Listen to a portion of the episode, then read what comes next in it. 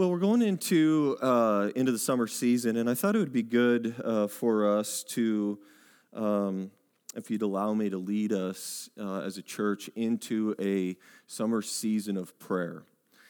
Uh, prayer is one of those things where it's um, it should be a given in the Christian life. It should be something that uh, we are uh, consistently and constantly doing, but it's unfortunately, the challenge is the motive by which we do it. And, and that's really what I want to address this morning is our motives in prayer.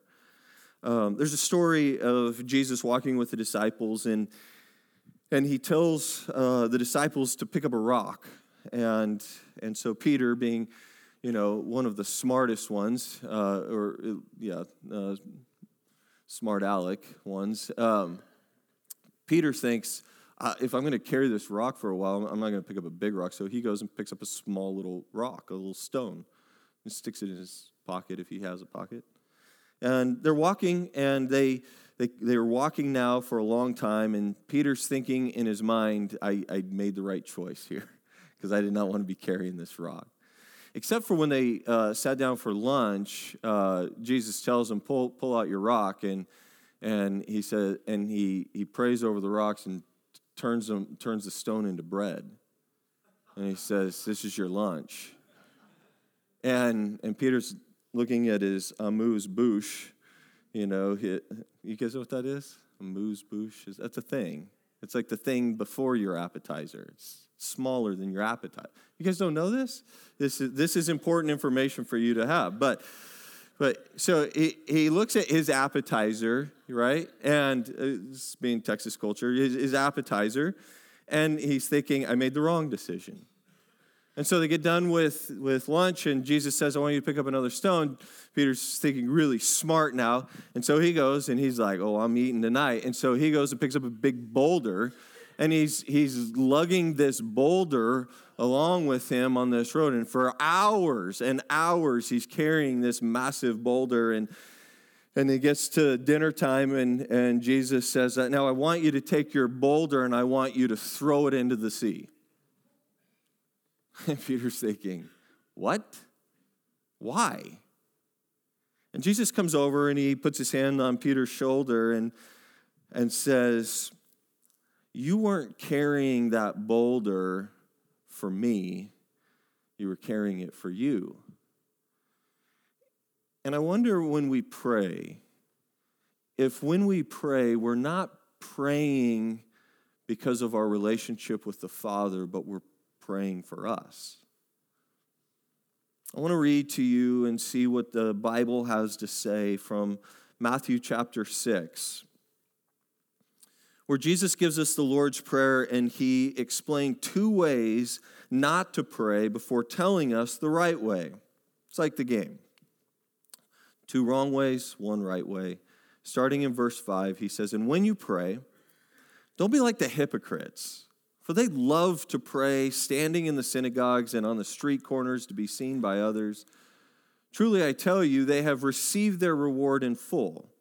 But when you pray, go into your room, close the door, pray to your Father who is unseen. Then your Father who sees what is done in secret will reward you. And when you pray, do not keep on babbling like pagans, for they think that they will be heard because of their many words. Don't be like them. It says, For your Father knows what you need before you ask Him. Then in verse 9 it says, This then is how you should pray. And we all are familiar with this next line or the beginning of this next, this next set of verses, right? Read, read it with me. It says, This is how you should pray Our Father in heaven, hallowed be your name. That's all we're going to read today.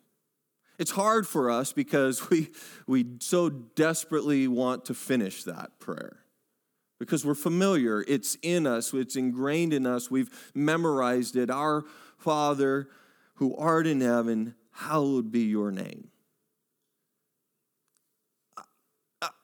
I have to say, I, I the, thy kingdom come, thy will be done. But, but no, just our Father in heaven, hallowed be your name. We'll take a look at the rest of the Lord's Prayer in, in the coming weeks, but Today, I just want to stop and I want to pause and I want to look at our motives in prayer. See, what Jesus did was he, he lays this foundation for everything else that he's going to teach the disciples about prayer. And he wants to teach us how prayer can be transformed, where it moves and shifts from being kind of this burden or this discipline or this responsibility that as Christ followers we must do to this amazing delight that we get to do. But it's only if our motives and our hearts, our relationship with the Father is actually oriented in the right way. Jesus says there's two ways not to pray and one way to pray, and he identifies these groups of people, these people groups. And the first group of people that he identifies are the hypocrites. These are the people that Jesus mentions, mentions in the passage that they were people who only prayed in order to be seen by other people. It's a hard uh, picture to imagine, but uh, because in our day and age it looks differently, but but essentially, you've got this group of Pharisees, these people, these religious people who were going to the synagogue, and, and there was always this call to prayer. And prior to the call to prayer, they would take the busiest roads because they knew that it would take them forever. They would get stuck, and by the time the call to prayer came, they would be amongst the people. And so the call comes, they stop in the middle of this busy street and they start praying to God. Uh, I, I, was trying to think of a, a current analogy to this, and I don't really have one other than, than maybe if you were on your way to church and you stop by the mall on the way here, which would have, it would have to be second service, this mall's not open yet, but you know, you, you stop by the mall and it's super busy, lots of people going around, uh, and all of a sudden you just, it's church time and you stop in the middle of the mall, you raise your hands, and you're like, oh God in heaven. And you're looking around, making sure people are watching. Oh God in heaven. Oh God in heaven. And you're like, like positioning yourself in such a way that people are like, this must be a holy person. Now, in our malls, people would be thinking you're crazy, uh, but regardless, that's the essence of what's taking place here. Their whole purpose of prayer was a tool to get what they wanted. And in this case, it was approval and status. We should pray because we want God for God, not for what God can give us, what God can do for us. And so the question for us this morning is what's the difference between your public prayer life and your private prayer life? What, what does that look like? Do you have a place in which you regularly spend time in prayer that goes beyond just when you're in the midst of other people. He uses this second group of people, Jesus does, and, and it's this Gentile group. He calls them pagans in the NIV, but, but it's these Gentiles. And the Gentiles of Jesus' day, they had so many gods to choose from that they would pray to as many of them as possible in hopes that one of them would hear him. And they were afraid that God wouldn't love them. And so they sought out to manipulate God in order to get something from him. And they would manipulate this relationship. Hypocrites would say, I don't really care about God. This is more about me. Gentiles would say, God doesn't really care about me. Hypocrites would say, I, will try to leverage this relationship, and gentle, Gentiles would say, I'm afraid of this relationship. Jesus says, if you pray like that, if you pray like the guys who just want to be seen, or if you pray out of fear, then you'll miss the reward of prayer altogether. Now, most of us, I think, and I think we could all be honest this morning and say that most people do not self identify as a hypocrite. Like it's just, we don't go around and saying, you know what? I'm a hypocrite. I'm a pagan. I'm a, we, we don't do that. And yet there's something about identifying the hypocrite inside of us when it comes to prayer. A Pharisee is someone who comes to God not because they want God, but because of what God can do for them. And so there is inside of us maybe just a little bit of hypocrite. You say, well, how, how, how do I know? I, I don't want that hypocrite in me. I, you know, how do I know if I'm praying for the right reason? And one of the ways in which we can identify whether we're praying for the right reason is if you've ever found yourself praying to God and not gotten what you prayed for. Not what you, you, you didn't get what you wanted from God. And because of that, you feel distant and rejected by God.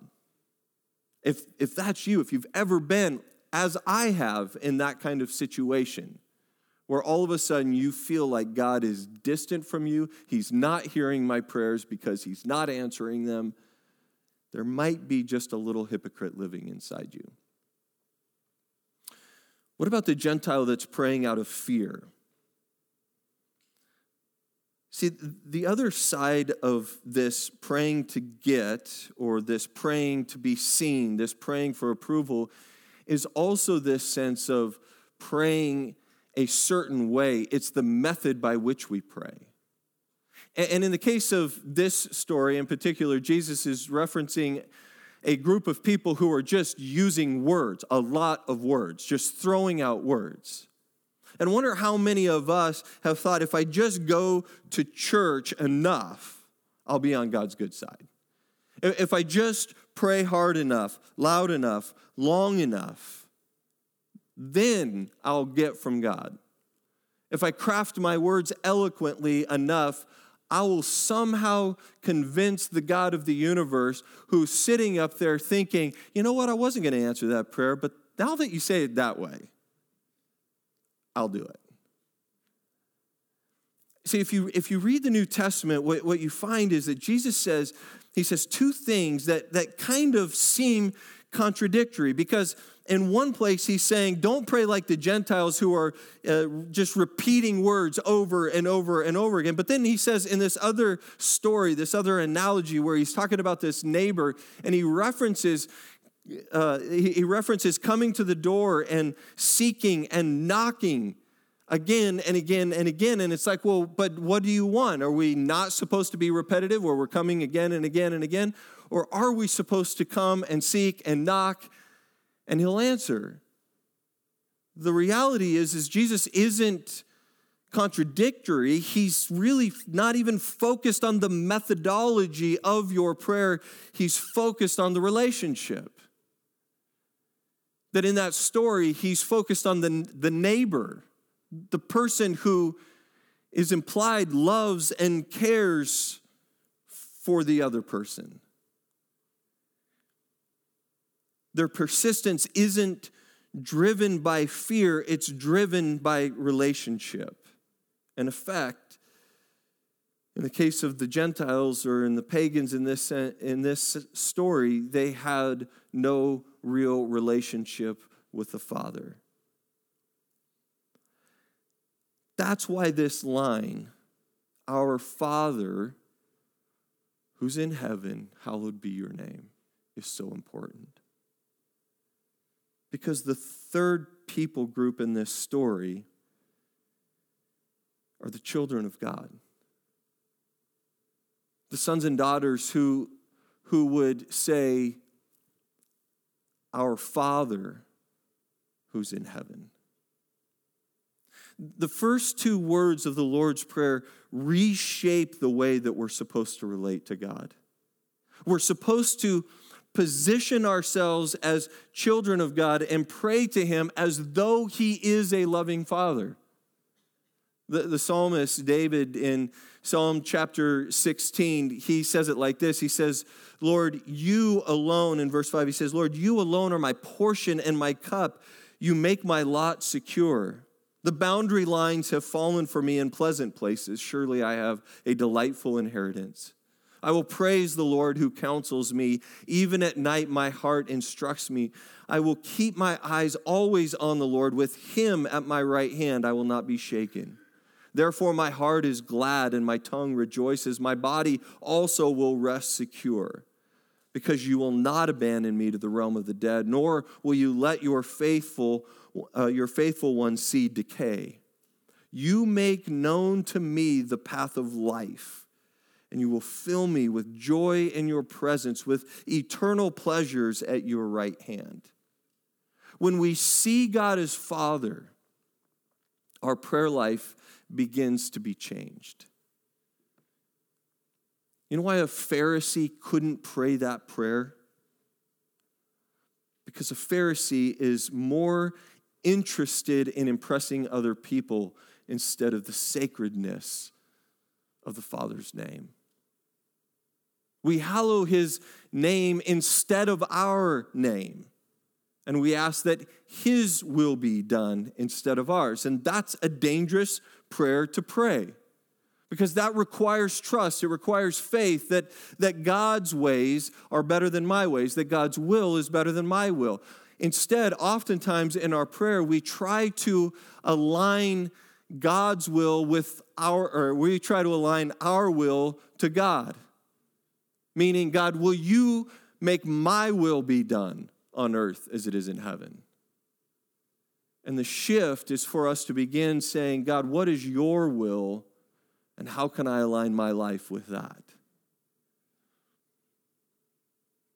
If you didn't believe that God had your best interest in mind, how could you ever pray, Your kingdom come, your will be done on earth as it is in heaven? It's one thing to say those words, Our Father who art in heaven, hallowed be your name. But if you mean it, it requires trusting the Father. The hypocrite approaches God one way, a Gentile approaches God another. A Christian bases his prayer on the statement that I have everything that I need in the Father and nothing to fear from him.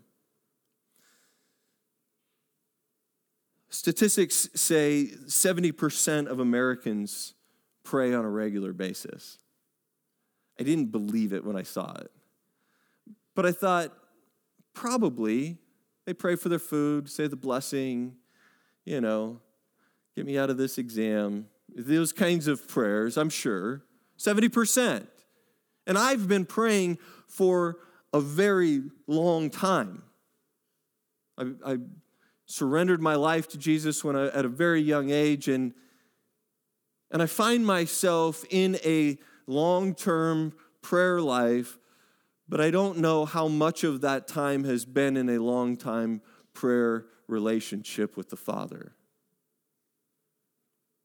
If our, our prayer life isn't alive, then we don't have a problem with prayer, we have a problem with the Father. If you want to grow in, in if we want to grow in our understanding of prayer, it's not some model that you can just repeat. Jesus says, first, if you want to know how to pray, you need to know the Father.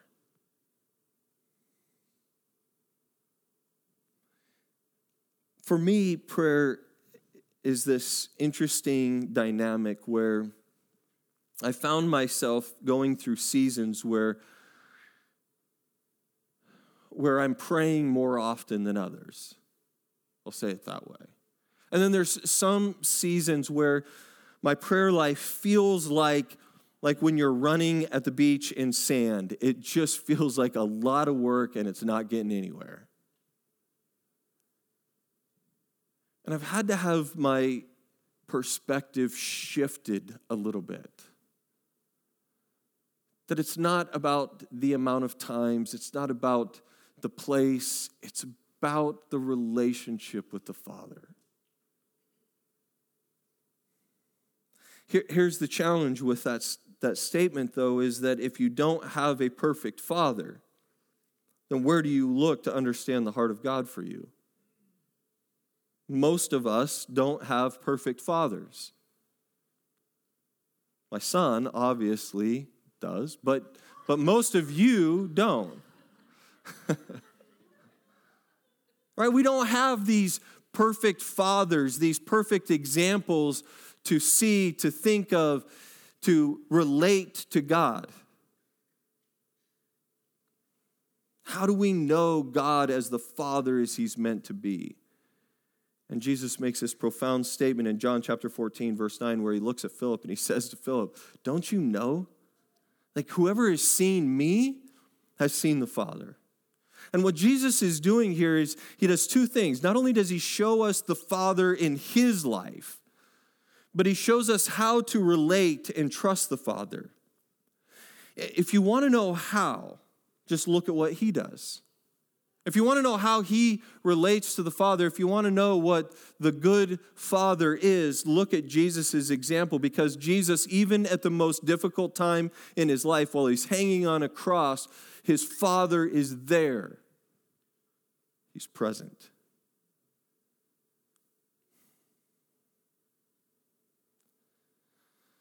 A Gentile, a pagan, can't say that because he is afraid. He can't say our Father because he's afraid of what the Father might do.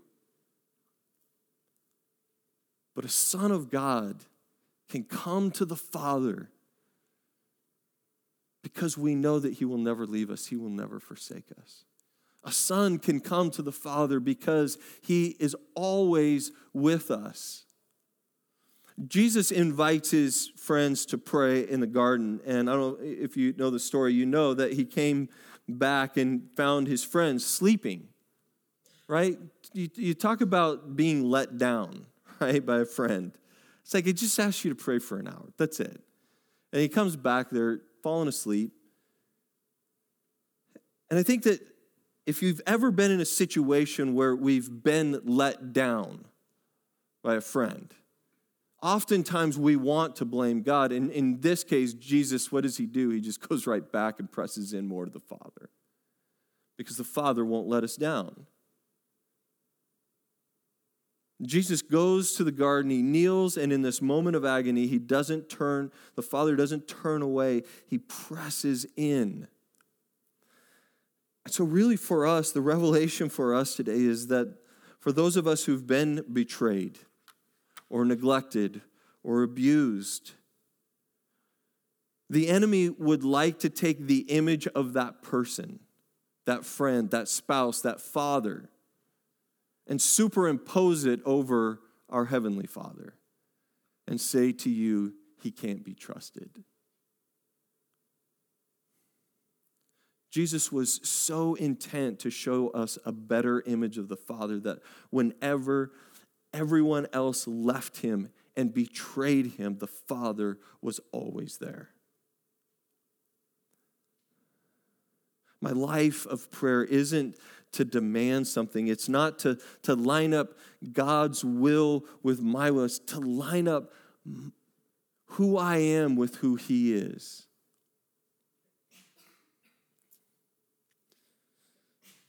It's not to come to God and say, God, I want this, I need this.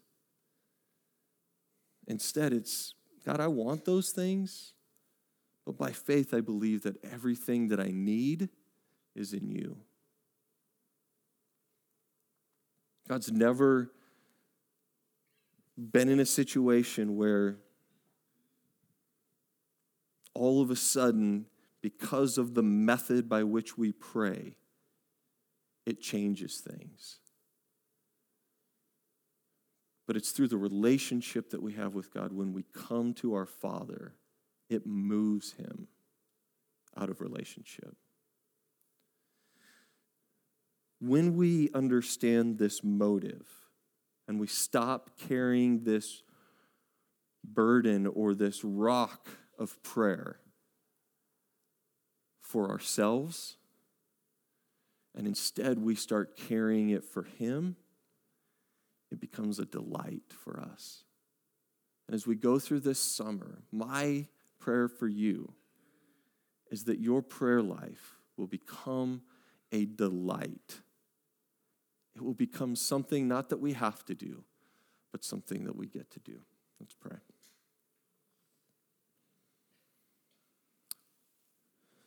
Father, so much of, of this Christian life that we are living in encompasses a lot of things. And it seems as though there's a lot of things that we must do in order to be in right standing with you. And today, our reminder for all of us is that it's nothing that we must do, it's something that we get to do. It's something that, with the right motive and the right understanding of a father who so desperately wants a relationship with his children, we come to you. God, of course, we as we go into this summer, this isn't just, hey, let's have a summer of prayer and then stop, but God, let this summer be transformational in how we view our prayer life. God, let this be a renovation, a, a rebuilding of how we view prayer, not only for us, but as we see it as a church. God, could this church, could Lifehouse Church be a place, a community that understands that freedom and life comes through a prayerful relationship with the Father.